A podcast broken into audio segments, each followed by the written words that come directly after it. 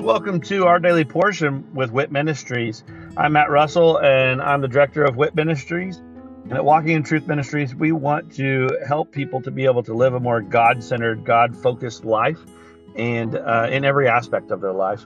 So, the purpose for this podcast is for us to really strengthen our biblical discipline of reading the Bible. So, I'm going to read a scripture every day where I'm going to share a nugget about that scripture and then I'm going to say a little prayer at the end, and that will be the entirety of our episodes for this podcast. Uh, please feel free to check us out at walkingintruthministries.org, or you can also check out our other podcast, which is Living the WIT Life with Walking in Truth Ministries. I hope that this podcast blesses you as much as it blesses me. And uh, let's go ahead and get started with our daily portion.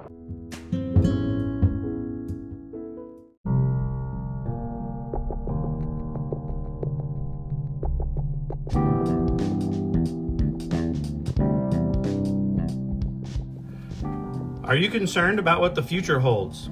Are you confident that the retirement plans that you have today will still be secure tomorrow? Let us help you by clearing up the uncertainty. This is Matt Russell, the director of WIT Ministries. Many of us at Walking in Truth Ministries are bivocational, working in our ministry as well as in the financial services industry at Win Big Financial Group. We help people to build a tax free and risk free retirement.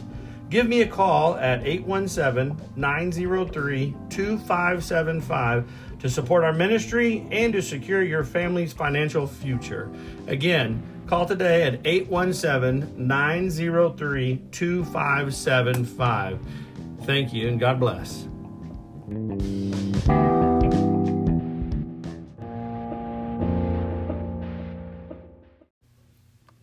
Exodus 6 God promises action.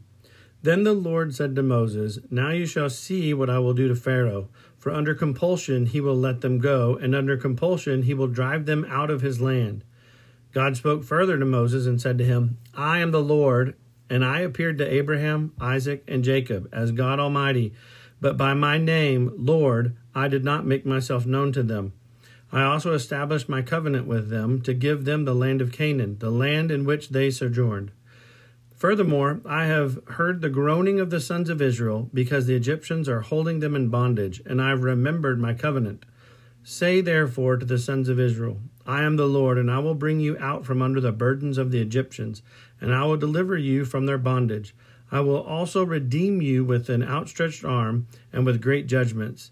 Then I will take you for my people, and I will be your God. And you shall know that I am the Lord your God, who brought you out from under the burdens of the Egyptians.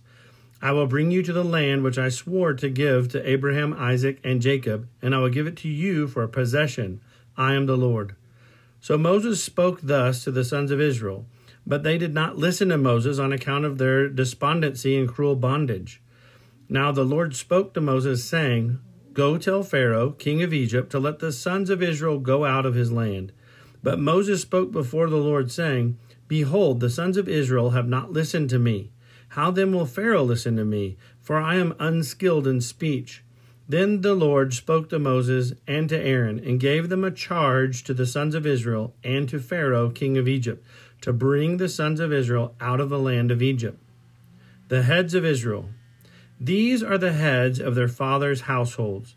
The sons of Reuben, Israel's firstborn, Hanoch and Pallu, Hezron and Carmi. These are the families of Reuben. The sons of Simeon, Jemuel and Jamin and Ohad and Jachin and Zohar and Shaul, the son of the Canaanite woman. These are the families of Simeon. These are the names of the sons of Levi according to their generations Gershon and Kohath and Merari. And the length of Levi's life was 137 years. The sons of Gershon, Libni and Shimei, according to their families. The sons of Kohath, Amram Izhar, and Hebron, and Uzziel, and the length of Kohath's life was 133 years. The sons of Merari, Mahli, and Mushi. These are the families of the Levites according to their generations. Amram married his father's sister, Jochebed, and she bore him Aaron and Moses, and the length of Amram's life was 137 years. The sons of Izhar, Korah, and Nepheg, and Zichri, the sons of Uzziel, Mishael, and Elzaphan, and Sithri. Aaron married Elisheba, and the daughter of Amminadab, and the sister of Nahshon, and she bore him Nadab and Abihu, Eleazar, and Ithamar. The sons of Korah, Assir, and Elkanah, and Abiasaph. These are the families of the Korites. Aaron's son Eleazar married one of the daughters of Putiel, and she bore him Phinehas. These are the heads of the fathers' households of the Levites according to their families. It was the same Aaron and Moses to whom the Lord said, Bring out the sons of Israel from the land of Egypt according to their hosts. They were the ones who spoke to Pharaoh, king of Egypt, about bringing out the sons of Israel from Egypt. It is the same Moses and Aaron. Now it came about on the day when the Lord spoke to Moses in the land of Egypt that the Lord spoke to Moses, saying, I am the Lord. Speak to Pharaoh, king of Egypt, all that I speak to you. But Moses said before the Lord, Behold, I am unskilled in speech. How then will Pharaoh listen to me?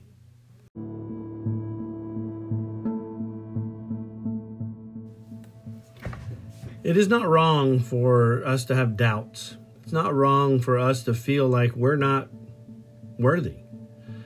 But many times in Jesus' um, actual ministry, God affirmed to him, saying, You are worthy. In fact, two major times that that happened was when Jesus was first baptized. The heavens opened, God looked down and said, This is my beloved Son in whom I'm well pleased.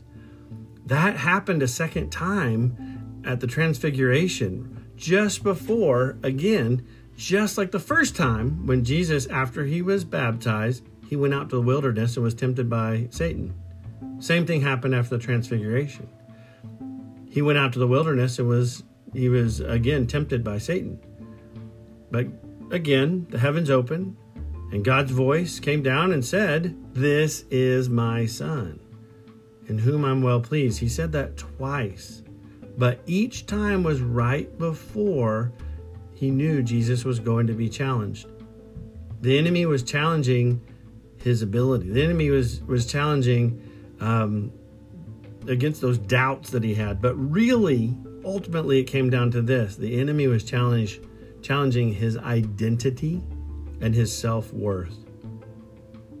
Moses does not feel like he qualifies as good enough. But in God's eyes, we are all good enough. We are the sons of God. He's given us our gifts, He knows our weaknesses, yet He still loves us. God is saying to you, no matter where you feel like you are not good enough, you are. You are my son or my daughter, and in you I am pleased. Father, thank you that you love us, and thank you for the fact that we get to be a part of the family, that uh, as adopted or as biological sons and daughters, you care for each and every one of us as an individual. Thank you for that promise. In Jesus' name, amen.